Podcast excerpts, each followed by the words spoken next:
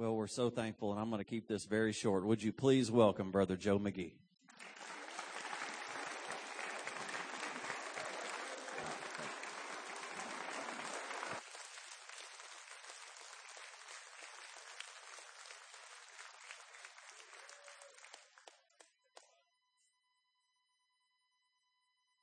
I bless Tennessee. Amen. Amen. And that's an Anoki saying that. Anoki, when I go to Texas, I say that in Texas. You know, we're going to Texas, being San Antonio next weekend, and every time I go to Texas, I say, well, God bless Texas. And out of all 50 states, they go nuts. And better they come out of their pew. Yeah! they do. I don't care where in Texas. They're going to, yeah! Even my pastor, he's, Oklahoma, he's in Oklahoma, but he's a native Texan. He'll come out of his pew. Yeah! Oh, must be something spiritual. You, you ought to like yourself. You should. You should like yourself. We're going to talk about uh, relationships. Relationships. Everything in your life tonight is either making you happy or making you sad, mad, or glad because of a relationship in your life. We are a relationship people. Jeremiah 31 verse 1, God said, I will be the God of all the families of Israel. God is a family God. It is the first thing He made. He said, It is not good for man to be alone. Genesis 2, verse 18. God made so there would be a family. Sin came into the first family, and uh, they got fired from their job. Adam and Eve down there crying. What's the matter? We got fired. Where'd you work? Down at the garden. They got evicted from their house because they don't have a job. Where did you live? We lived down at the garden. And their kids started killing each other. Sin's got death attached to it. It's the first thing God made. It's the last thing He's working on. God always finishes stronger than He starts. There's a great outpouring on the family and the world today. Tremendous outpouring. But you have to use your faith to appropriate it. Faith is how we get what God's promised to us. Without faith, you cannot please God. Hebrews says, without faith, you cannot defeat the devil. We walk by faith, live by faith. That's not something goofy. Faith, faith is based on facts meditating this word day and night. This produces faith. Faith comes by hearing and hearing by the word of God. You and I will believe what we hear the most of. Why you're to guard your heart with all diligence for out of it the issues of life. It's very important what you feed on. Now here's the challenge about relationships. Uh, Denise and I have been married 37 years. Um, in the beginning, those were ignorant years. We just enjoyed life and getting to know each other. But then all of a sudden, their responsibilities increased because now it's not just me and you in an apartment. It's me and you in a house with a mortgage you know, uh, even years. This is nothing new under the sun. There's no, like the economy's bad. Well, the economy's always moved up and down. Always moved up and down. From the Great Depression on back to now. It's always moving around. But from Genesis to Revelation, all the people of God, if you read the Bible, from Genesis to Revelation, lived under horrible weather patterns, horrible famines, bad kings, being oppressed, yet God blessed them beyond their wildest measure. Because Paul prayed for the church in Ephesians chapter 1, and he said, I've heard of your faith in the Lord Jesus and your love for all the saints. He's writing back to a group of people he had been out for years preaching every day. And he's heard that some people have gotten saved since he's left. They didn't get saved when he was there, they've gotten saved since he's left. He said, I've heard of your faith in the Lord Jesus and your love for the saints, which means you're saved because unless you're saved, you have no faith in God and you don't love anybody except yourself. You barely love yourself. He said, Since I've heard of that, I will now cease not to pray for you. If you think I prayed before for you, you cannot imagine how much prayer I'm going to have to put into you now that you're part of the family. I will have to cease not. Now, if you think I prayed when you were a heathen, dear Lord, now that you're part of the family, I will cease not to pray for you. And he lists what he prays. So I pray I pray that a spirit, that you get a spirit of wisdom and revelation in the knowledge of God that you might know the hope of His calling. Now that you're in the family, you need to find out your place in the family. Welcome to the family, but what's your place in the family? Because if you don't find your place in the family, you're going to be very frustrated. Everybody has to work. You shouldn't hate going to work, but some people are out of place in work. You're working somewhere where you're not celebrated, you're tolerated because your gift is out of place. Now, don't go quit your day job, but I'm just trying to tell you something. You shouldn't hate going to work. Work, the reason they hire you is because they have problems they need fixed. You don't work at heaven. You don't work at a perfect place. You work at a place where you solve problems. Now, I've told people, people don't hire you because you need a job. People hire you to help them make more money. There's a revelation for you. So he said, I pray you get a spirit of wisdom, revelation, and the knowledge of God that you might know the hope of his calling. So you need to find out what your role is inside the family. This would apply to a marriage. You fall in love. I love you. I want to be with you forever. I had that feeling. I want to be with this forever. You know, it's like I just like being around her. I, I don't care if we were kissing, or just sitting there, or you know, I'd go to her house. Our greatest date, she'd fix me a fried egg sandwich, a Dr Pepper, and those oatmeal fudgy cookies. My God, I've gone to heaven. egg yolks running down my face. I got my Dr Pepper glass all greased up from the juice from the egg on there, and I get oatmeal fudges, which sticks in your teeth, so your teeth are all caked up with oatmeal.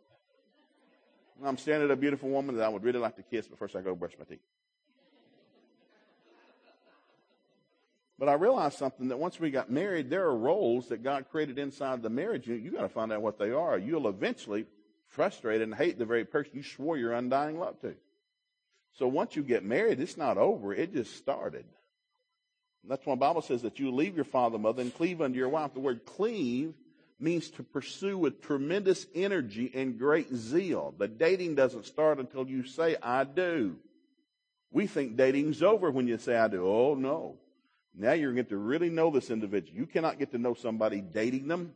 You don't talk about anything important on a date. All you want to do is kiss and hug, and eat pizza, and go to a movie. But you get married, it's like, shut up, I don't want to kiss you. How are we going to pay the bills? Shut up, I don't want to kiss you. We need another car. Shut up, I don't want to kiss you. When are we going to get a house? Shut up, I don't kiss you. When we going on vacation, a real one, beside your daddy's farm? And all of a sudden, like, quit. You're not, you're not pucking up to kiss, you're pucking up to spit. So Paul understood not only in the body of Christ, welcome to the family, welcome to marriage. Isn't it wonderful? You're a kumbaya family member. but if you don't hurry up and find out what your place is in this family, you're going to be a miserable family member. And he knew that. So number one, you better find out what your role is. You can't find that out until you get to the Word of God, which is the second thing he prayed. You need to find out what your inheritance in the saints, what your inheritance is. Well, this is my inheritance, the New Testament. This is God's will for my life. If you just read the first seven Proverbs, forget all the rest of it, just go to the first seven Proverbs, you'll read it at four times there. It's God's will that we be a happy people. You should be married to a happy person, not a depressed person. You don't want to marry Mr. Depression 1994, Mr. Pickleface 1978. My God, there's enough hell in the world. You don't want to marry it. you want to go home to something that's kind of happy. Well, there's a way to be happy. Paul told Cain in Genesis 4 6, said, You know why you're not happy? And Cain was so mad he wouldn't answer God. He said, I'll tell you why you're not happy. You're not happy because you're not doing what's right. Happy people are people who know and do what's right. Because when you're not doing what's right, you're not happy. You're, you're being convicted and condemned. Convicted by the Spirit of God and condemned by the devil, and you're one miserable, thumb sucking individual. So not only do you know what your place is in the family, you need to know what it is you're supposed to do in the family. He said, I'm going to pray you get a spirit of wisdom and revelation because you didn't get that when you got saved. You just got saved. Welcome to the family. You're now born again. You're going to heaven. Names and Lamb's Book of Life. But now you better find out what your role is in this family or you're not going to know where to sit. You'll be sitting at the card table. You'll be eating a chicken leg. That's all we're going to give you.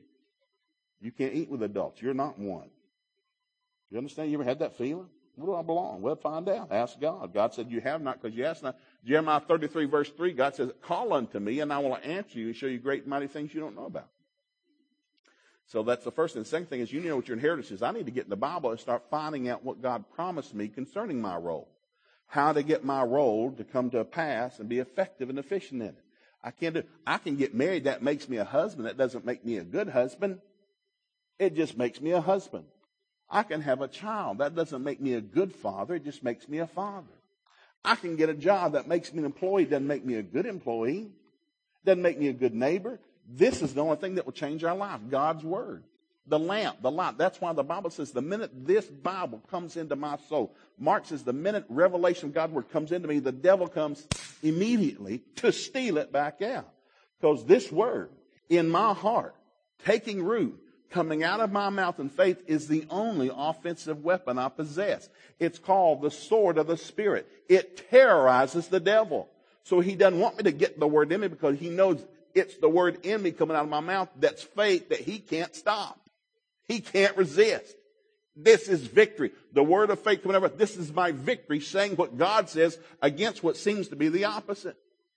So the second thing is, well, welcome to the family. Now find out what your role is. Number two, you better find out what the scripture says about being in the family of God as a husband, as a wife, as a father, as a mother, as a blended family member, because I'm going to need this or I may see it. I'll never possess it because I have no faith to go get it.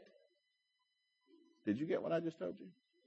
Number three, he said, you need to pray that you'll be strengthened with might by the power of the Holy Ghost in your inner man. Because what you're about to embark on is going to take incredibly hard, diligent work. If you have a successful marriage, that's because you're working at it. If you're not working at it, you do not have a successful marriage tonight. Because everything left to itself goes backwards. I've said it almost every time I've preached here and everywhere else. The same university that taught me that two amoebas became mud, turned into a tadpole, grew legs, walked out onto the earth, grabbed a banana, grew a tail, swung from a tree, and thus here I am. That's a real course. It's a federal law that we teach that to our children today. It's a federal law that we must teach that stupid story in every public school in the United States of America where in God we trust. But we didn't come from God. It's a federal law that we must teach. We came from mud. There we are. And we're getting better every day. Yet the same university taught me the second law of thermodynamics. That anything, anything left in its original state will deteriorate and will get worse. Well, one of those statements is a lie. It happens to be the first one. You don't paint your house, it's going to look pretty skanky after a while. You don't mow your grass, your yard's going to look skanky. You don't brush your teeth, your mouth's skanky. You don't bathe, you smell skanky. Anything not worked on consistently goes backwards, not forward. It does not evolve, it devolves. So he said, I'm going to give you an opportunity to do something, to be something, to be a part of something. And if you don't get empowered by the same Holy Ghost that empowered Jesus and raised him from the dead, you will not be able to do this. Your flesh does not have the power to pull this off. Or you can read about it, get excited about it, go to a seminar and learn about it. Learn all the things good husbands and wives do. But if you don't get empowered by the Holy Ghost, you will not pull this off. Because a marriage is the greatest invasion of privacy in the universe. You go on a date, you can go home. You get married, you wake up, they're still laying there. And that person you swore you loved is like, my God, some devil has possessed them and they've gone nuts on me. And then you hear married couples, I just never knew them. Of course not. Can't know somebody, you marry them. Only when you get married will scales fall from your eyes and blindness be removed from your mind. And then you'll know, oh dear God, what have I done? You got married. Because marriage was supposed to last a lifetime. It takes that long to get to know somebody. Do, you understand that? So he prayed, you're going to need to be strengthened with might by the power of the Holy Ghost in your inner man because I'm going to ask you to do something. I will give you the power to do it, but you can't do it by yourself. You will need the power. You get married by faith. You get a job by faith. You live your life by faith. Just that thing. Well, we love each other. No, that won't work. Because people say, well, my heart's right. I've, I've said it. I've had it said to me in marriage. Well, my heart's right. I love it. My heart's right. Yeah, but your head's ignorant. And you don't know how to do it. That's why Titus 2 verse 4 says, mature women teach the immature women how to love their husbands and love their children. Not that, I love you, not that kind of love, the serving kind. The kind I don't feel like it, but I'm going to do it because it's right. Sit down. Shut up. Eat your dinner. the fourth thing that Paul prayed once he found out they were part of the family is that you better learn how to walk in the breadth, length, depth, and height of God's love. Because faith only works by love. It's not just quoting scripture. It's your heart attitude behind it. I said this morning, it's not your tithe and the plate gets you blessed. It's your faith behind the tithe and the plate. It's not your offering that gets you blessed. You don't get given back to good measure, pressed down, shaken together, running over, unless your faith's behind that. Faith makes that happen. Your obedience and then your faith. Faith that works is dead.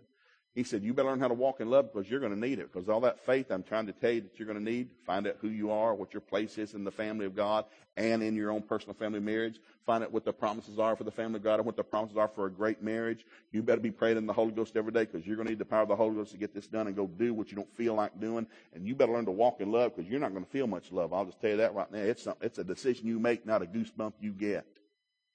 And people say, we just don't feel in love anymore. Love's not a feeling, it's a choice. 1 Corinthians 13. We don't have time to read it now, but you ought to read it. It is what you do, not what you feel. Now, I like the feelings of love. He said, because if you'll learn to walk in the breadth, length, depth, and height of God's love, then at that point, and at that point only, Ephesians chapter 3, verse 20, at that point will God do exceeding abundantly above all you ask and think, but not before. So Paul said, I'm glad you're saved. You're not going to hell. I am so thrilled. But whew, now that you're saved and in the family of God, whew, have mercy. I'm going to have to pound heaven on your behalf because you need a spirit of wisdom and revelation to find out what your role is. What part do you play in the body of Christ? What, what part do you play? I heard you got married, man. I'm going to have to pray a lot for you now that you're married because you better find out what your role is or you're going to be at each other's throat. You better start finding the promises of God because you need to start believing God whether your spouse does or not. Your faith still works, whether they agree with you or not. Your faith, you still a personal relationship with Jesus. Number three, you need to get filled with the Holy Ghost. That's not an option. That's not, that doesn't make you a Pentecostal. That makes the power of God flow through you. The power of the Holy Spirit was not an option. It's just, well, some are, some are Pentecostal, some are not. Some are charismatic, some are not. Some are Pentecostal, some don't. It, it was a command. It wasn't a suggestion. Jesus told his own mother. Jesus told his own mother that everybody tries to worship. Mom, it's real important. I've got to go home. I need you to go with these other people and go to the upper room, wait there.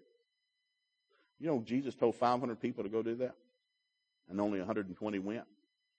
That's why he's floating up on a cloud. This is the man who got the dog snot beat out of him.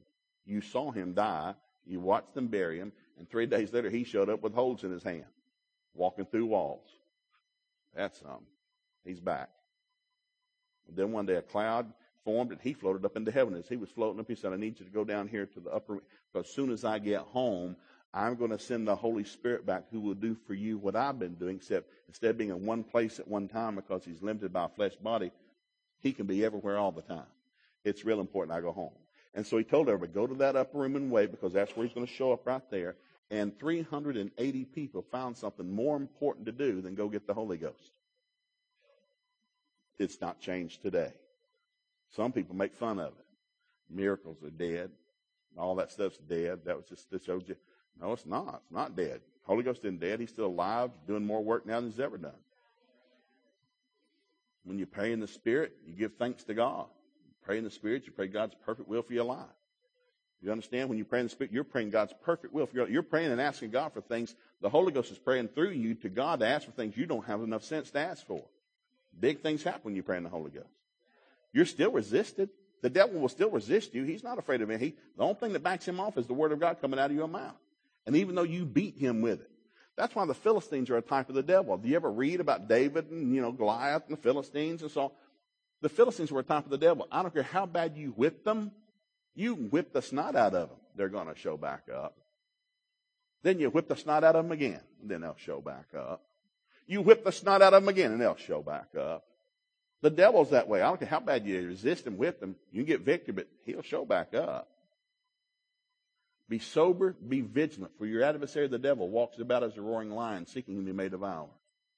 People fall in love, swear their undying love, they don't realize there's a spiritual battle going on. There are demons. You don't see them, but they exist. They may not possess a Christian, but they will oppress them. Do you understand that? One third of Jesus' ministry was taking authority over the devil, casting out devils, resisting devils. He scared devils when he went somewhere. And what happens is we try to just work on flesh all the time. We don't ever get to the spiritual part because people have made it look goofy.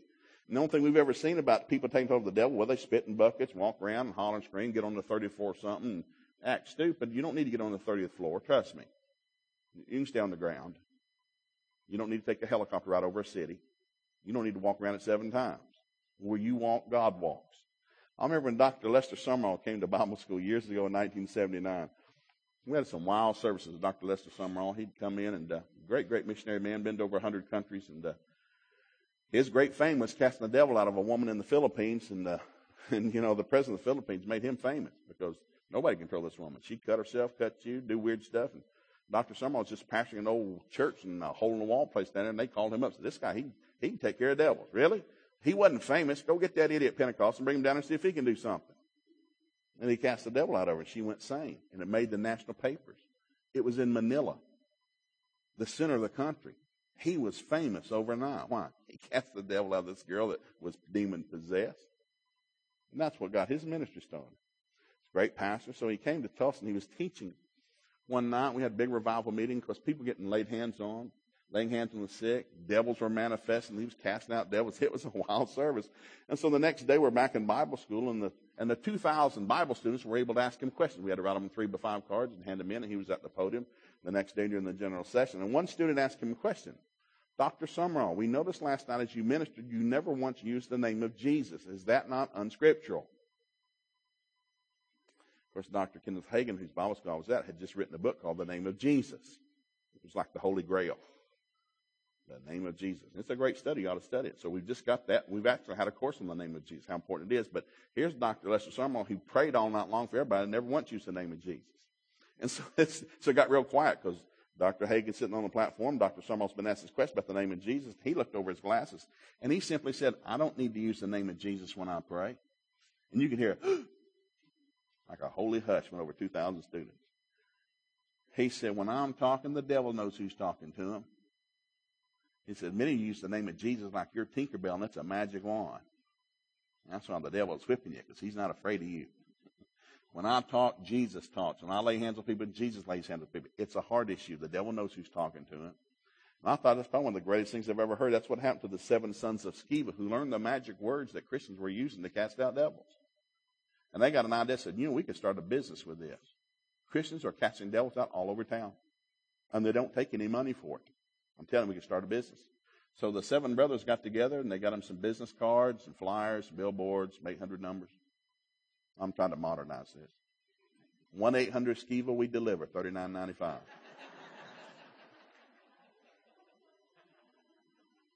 it's in the Bible, I'm just modernizing I got a call. Can you come over here and cast the devil out of this individual? Sure. Be $39.95. We'll be right there. All right, boys. Business is about to roll in. This is their side job. They didn't quit their day jobs. So they show up, and you know, the oldest brother's been watching Christians. He's written down the magic words that they speak. And they got over there and said, Boys, you ready? There's this demon possessed guy. In the name of Jesus, whom Paul preaches, come out. That'll be thirty nine ninety five. And they thought it would work because it's worked for all the Christians. But all of a sudden, you know, it didn't work. That thing talked back at him. I like to think it sounded like Forrest Gump. we know Paul. Got this not from Paul this morning. We know Jesus. Who are you?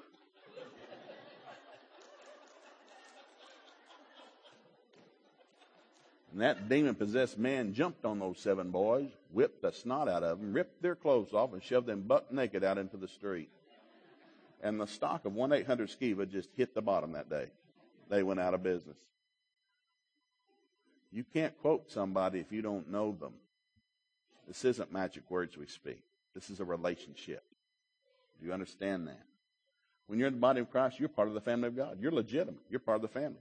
You still need to find out what your position is in that family. What position you fill in the local church. What role you play? What position are you going into? That's why Romans 6, verse uh, 6 to 9, or Romans 12, 6 to 9 list all the different positions in the body of Christ. Whether you prophesy, give, encourage, greet, help. What do you do? Go do it and do it through enthusiastically. Don't just do nothing. Remember, that's wicked people that do nothing. So all of a sudden you realize when you get married, I thought it was work just to find me a girlfriend and get married. The work starts after you say I do. But if you don't know that, you won't do anything. You'll just think, well, I married an idiot. I just married a mean person. They used to be sweet. You, you just got ugly and mean. No, they started putting demands on them because the, the responsibility level goes up. Mortgage goes up. Bills go up. Babies are dropping like rainwater out of heaven. They're expensive. It's not like something you bought, you can't take it back. You got them. Well, how long? And that's why you'll hear adult people in America say, I'll be glad you turn 18 and get out of here. well, they're 18. I don't know who invented that number. It's a lie. They're going to come back.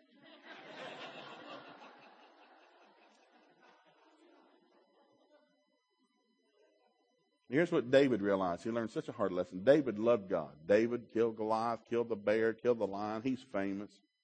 He loves God. God's been so good to him. He was just the ruddy runt of the family. Samuel showed up one day, poured oil all over his head, and said, You're the next king of Israel. It wasn't like he was campaigning for it. God just selected him and anointed him. He loves God so much that after the Philistines had been whipped and they got the Ark of the Covenant, he said, We're going to go get God, the Ark, with the angels on top, the gold box, the presence of God, the power of God, the blessing of God. I love God. I love Him. My heart is pure and my heart is right. I am a lover of God. You know, God said David was a man after his own heart. We can sit and preach on this all night. So David, with a good, pure heart, went to get God because he loves him. I love you. I love you. You know I love you? Well, he goes and gets God because he loves him. And he takes that gold box and he sits it on the back of an ox cart. Today it'd be like putting it in the back of a pickup truck. What you got in your pickup, God? I went and got him. I'm going to bring him home. He's back here in the back of that pickup truck. And so he's bringing them home. 30,000 soldiers, not 3,000, 30,000. Man, it's a parade. It stretches for a few miles. David's out front doing cartwheels in the road. Like his wife is so mad she can't stand it. Look at him. My, my husband's an idiot. And David's twirling and flipping because God that's blessed him, made him famous, prospered him, delivered him, given him supernatural victory after victory. He's bringing God home so the people can get to know God like he knows God because he loves God. His heart is pure. Well, the problem is David hasn't read how you move God. And God can only be moved a certain way. There are rules to moving God. You can't throw him in the back of a pickup truck. He's been very specific. He said, I love you. Where I am is the presence, the power, and the prosperity of me. I'm here because I love you. Of course, the fire and the cloud. You remember all the stuff, the tabernacle of Moses. Well, we're all the way down there with David. David's bringing God home because he loves him. His heart's good, but he hasn't read how to handle him. His heart's right, but his head is ignorant. And he hits a bump in the road with that ox cart, and God in the gold box starts to slide off that ox cart onto the road. Oh my goodness. It's God. It's the ark. Indiana Jones, the Ark of the Covenant, the angels on top, the Kumbaya God. He's sliding off onto the road. That's not good. We don't want God to hit the dirt. God that made the dirt shouldn't hit the dirt.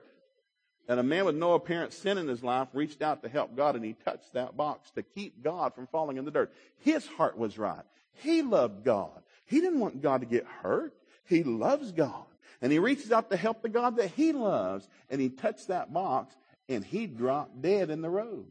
Because God had been very specific. Where I am is my blessing, but don't touch it. because if you touch the box, you will drop dead. He had said it over and over again. When I moved, only the Levites can move me. They got to walk so many steps, sit it down, build a fire, throw a sacrifice on, do some kumbaya, then move me again a few steps. Sit it down, build a fire, throw a sacrifice, do some kumbaya. You can't just tote me around town in a pickup truck. Now I'm a little different. So two men who loved God have made a horrible mistake. Yet if you brought them into counseling, David would be crying. David would have, God, I, lo- I love God. I love God on my heart. I've served God all my life. And he killed one of my best men. I don't understand. My heart's right. I hear that in marriage counseling all the time. I love them. I've given my life. I've given years to them. I've served them for years and they don't appreciate it. I don't understand. I said, that's because you're an ignorant person.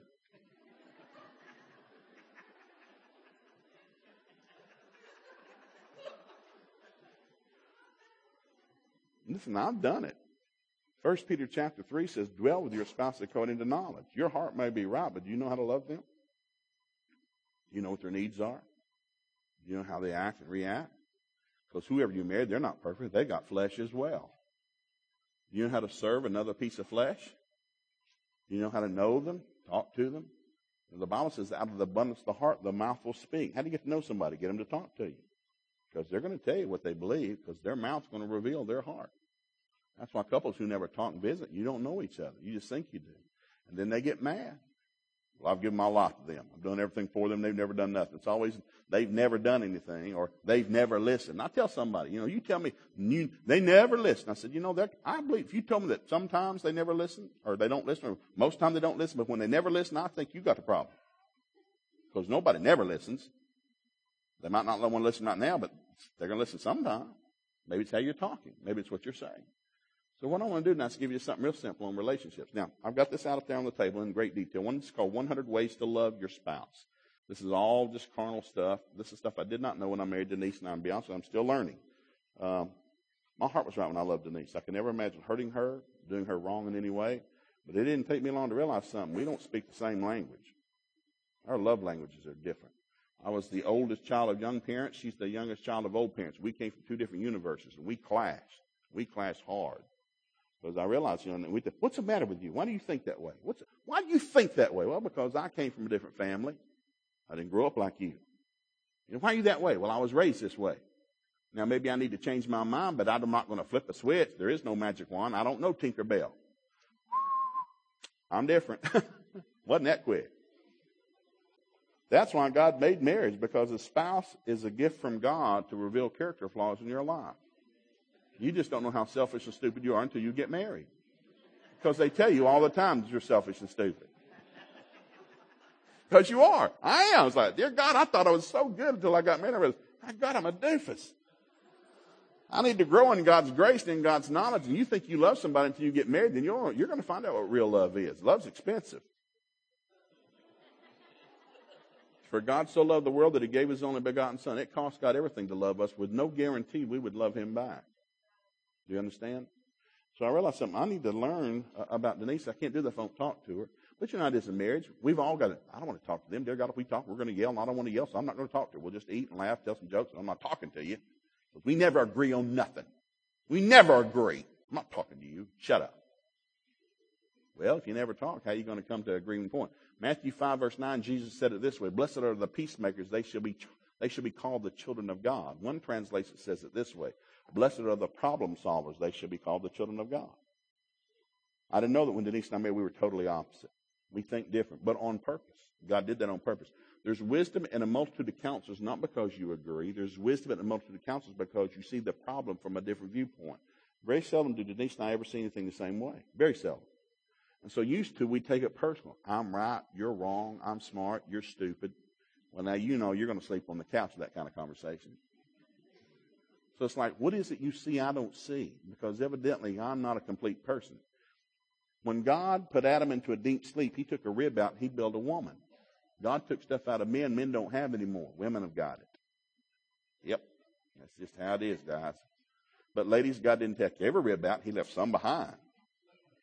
There's that revelation for some of you. Men and women are different. We see different, hear different, think different. Our blood's different. Men are stronger. Women have a better immune system. Average woman outlives the average man by seven years. That's why I tell men, get your scriptures out, believe God for a long life, or you're going to drop dead, you'll cash your insurance policy and marry another person. Just a thought for you. God said, where you're weak, there will I make you strong. That means we all have weaknesses, but the Word of God will give you strength. Be strong in the Lord and the power of His might. That's why I got to find where I'm not doing good. I got to find some scripture, start thanking God for that. So what He's promised me will be revealed in my life. You understand that? So you need to learn about how, okay, men and women are different. These are things that women need, men we need, they're different. Because I, th- I don't think like Denise. I'm not in her mind. I don't think like a woman. I'm not a nurturer. I don't care how you feel. That was my thought. What? Don't care how they feel. I'm just trying to get stuff done. Because men are performance oriented. Men want to go to shoot a deer, hang their head on the wall, put the meat in the freezer, go do something else. One wants to cry over there. Did you orphan some Bambi because you can't eat hamburgers? Little girls want to dress up kitty cats and puppy dogs and bunny rabbits and give them names and have tea parties. Not little boys. We want to get a BB gun, shoot drop balls out, hang your head on a wall. Women want to fix a full course meal and impress people with their cooking. Men don't. Let's nuke a corn dog. Eat that thing. Shut up. Put that some mustard. That'll build your immune system up. Women want to bathe constantly. Men don't bathe. We bathe once a week. That's good enough. I'm good. You wore that yesterday and I'm wearing it again today. That's why I'm wearing it. I like it. That's why most men look like they got dressed at the Salvation Army. I don't care what it looks like. It feels good. It stinks. I don't smell it. Because you stink. God made men and women different. That's why he said in Genesis 2, it's not good for man to be alone. I made you different. I took a rib out of Adam and it's been missing ever since in every man.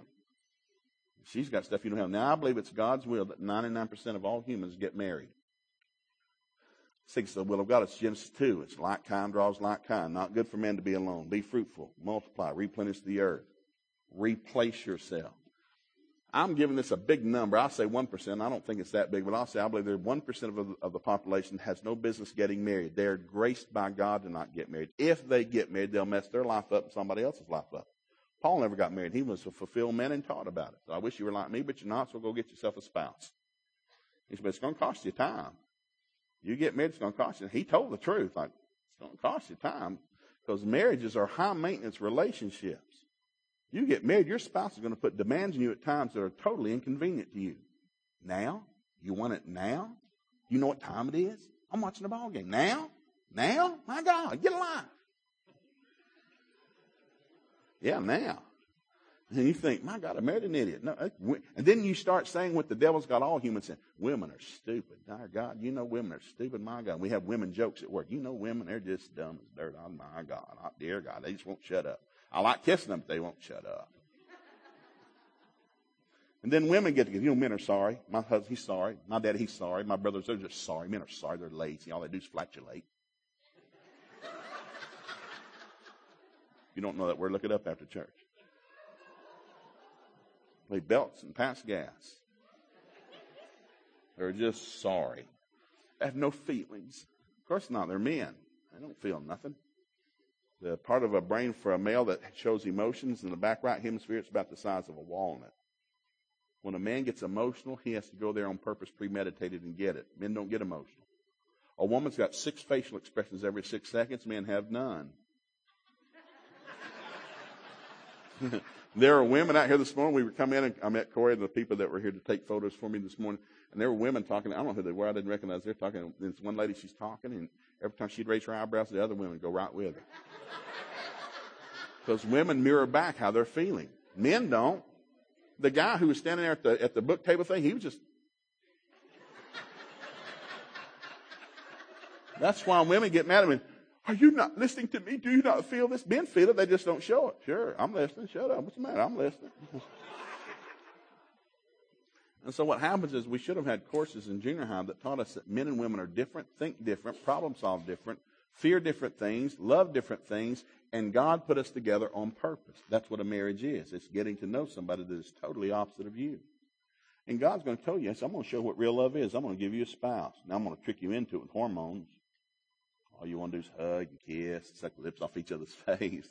But your lips get wrong, then you're going to start talking to each other. You're going to realize, my God, I made an idiot. But I've tricked you because I'm going to show what real love is. Real love is what you give, not what you get. Do you know you can lust after your own spouse? Did you know that that's possible? It is. Lust is what you want for yourself, not what you give. And you can do that to your own spouse. I don't care what you get. I want what I want. And all of a sudden you realize something. I'm about to learn something about nature that, man, whew, if I don't get in this book,